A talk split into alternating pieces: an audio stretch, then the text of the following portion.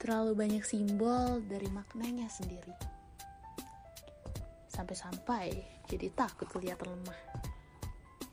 Berdiri sendiri selalu jadi kebanggaannya.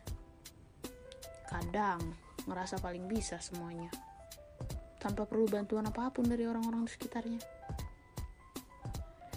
Dia bisa bikin satu orang selalu ada dalam kenyamanannya. Tanpa harus memaksakan apa yang dia mau jadi apa orang itu. Tapi berbarengan dengan semua itu, dia sering jadi biang kekacauan perasaan. Dia pernah bilang, dia lagi lari dari sesuatu. Tapi siapa yang tahu dia lari dari apa? Lalu terbang ke selatan dari pulau yang banyak hutannya. Kalau kata orang-orang, matahari lebih bersinar cerah di sana. Tapi menurut kamu sendiri gimana? Lebih berwarna atau tetap biasa aja?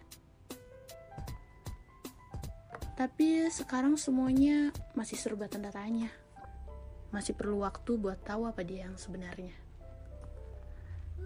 Yang sekarang aku tahu, ke mana pun dia pergi, di situ jadi arah layar.